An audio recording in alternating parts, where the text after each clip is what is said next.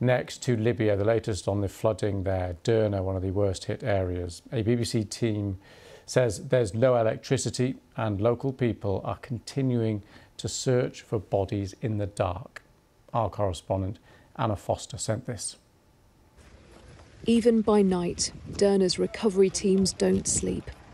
As darkness falls, another body is carefully pulled from the ruins, wrapped, and taken to a waiting ambulance. It's a scene that's now been repeated thousands of times.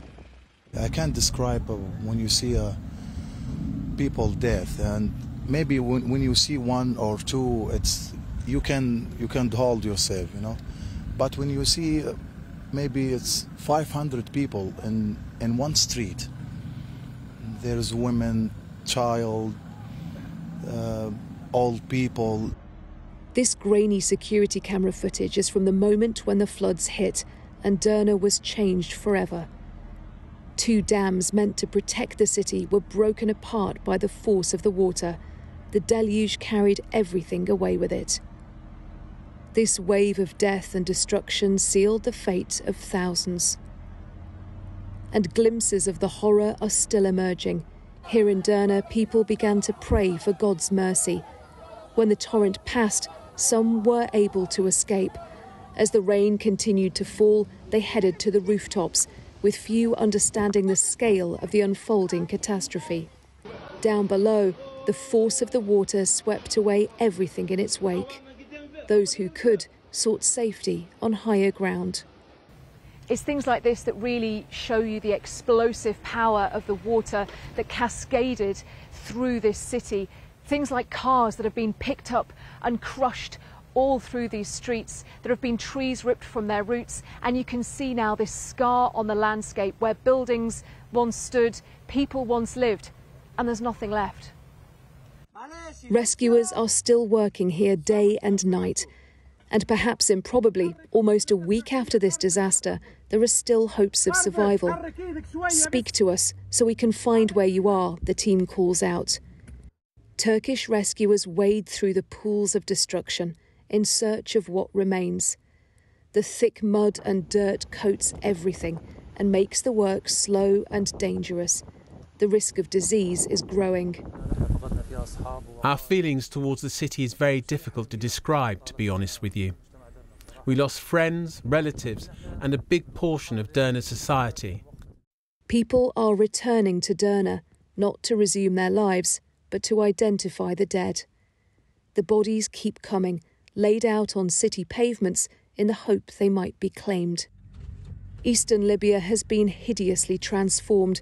We travelled across a shattered landscape Derna's distinctive mosque a lone survivor among the ravaged homes and smashed bridge that once stood here. In Al Baida, Ahmad Al Hawal says life as he knew it has ended. It came from here and completely washed away the valley. It hit the wall and destroyed everything around it. Ahmad is one of more than 30,000 people desperate for shelter, food, and water Libya's eastern government failed to protect them from this disaster. Now, in their greatest hour of need, it's struggling to cope with the aftermath. Anna Foster, BBC News, Derna. Well, let's go live now to our Middle East correspondent, Lina Sinjab. Uh, Lina, what's the latest?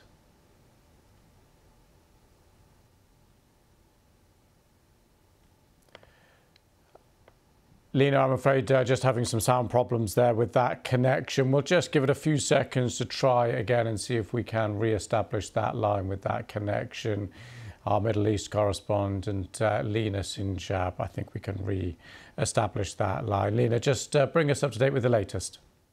The rescue operation is ongoing around the clock, day and night. Rescuers are trying to continue to pull out, uh, you know, bodies from the water under rubbles, but it's such a hard operation to take place. The authorities in eastern Libya said uh, that they have sealed off the area of Derna from civilians to allow better space for rescuers to search for dead bodies. Uh, you know, the, some of the bodies are still washed off the, uh, the water, and uh, you know, some are still under rubble. So it's it's really difficult operation for them, especially that the streets of Derna are, you know, covered with mud and derbies, and uh, you know, um, you know, the smell of corpses spread everywhere. There are fears of the diseases spreading, um, and relatives and still looking for their beloved ones. And as we heard, like the numbers could rise higher and higher.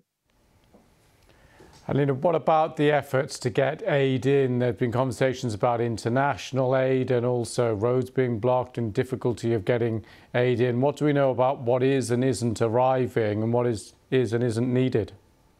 Well, at the moment, everything is needed. Uh, the priority is for medics for re retrieving bodies. Uh, several international, um, you know, uh, rescue uh, teams have arrived or trying to arrive into Derna two uh, um, uh, ships arrived at the port of Derna, but were really finding it difficult to offload because of the condition of the uh, of the port. And uh, you know, um, many uh, others are on the way as well. But you know, the situation, the infrastructure is very difficult. Many of the roads and the way to get into Derna are destroyed. So it's a very slow operation for um, international and professional rescue teams to arrive in. However, many have already arrived and continuing going to um, to work. And the need is going to be beyond retrieving body. There are 30,000 people are homeless. They need shelter. They need clean water. They need food.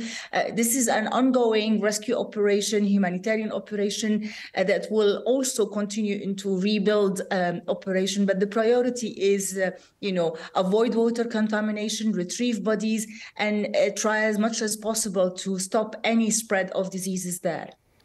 Okay, Lina, thank you very much for that. Thank you.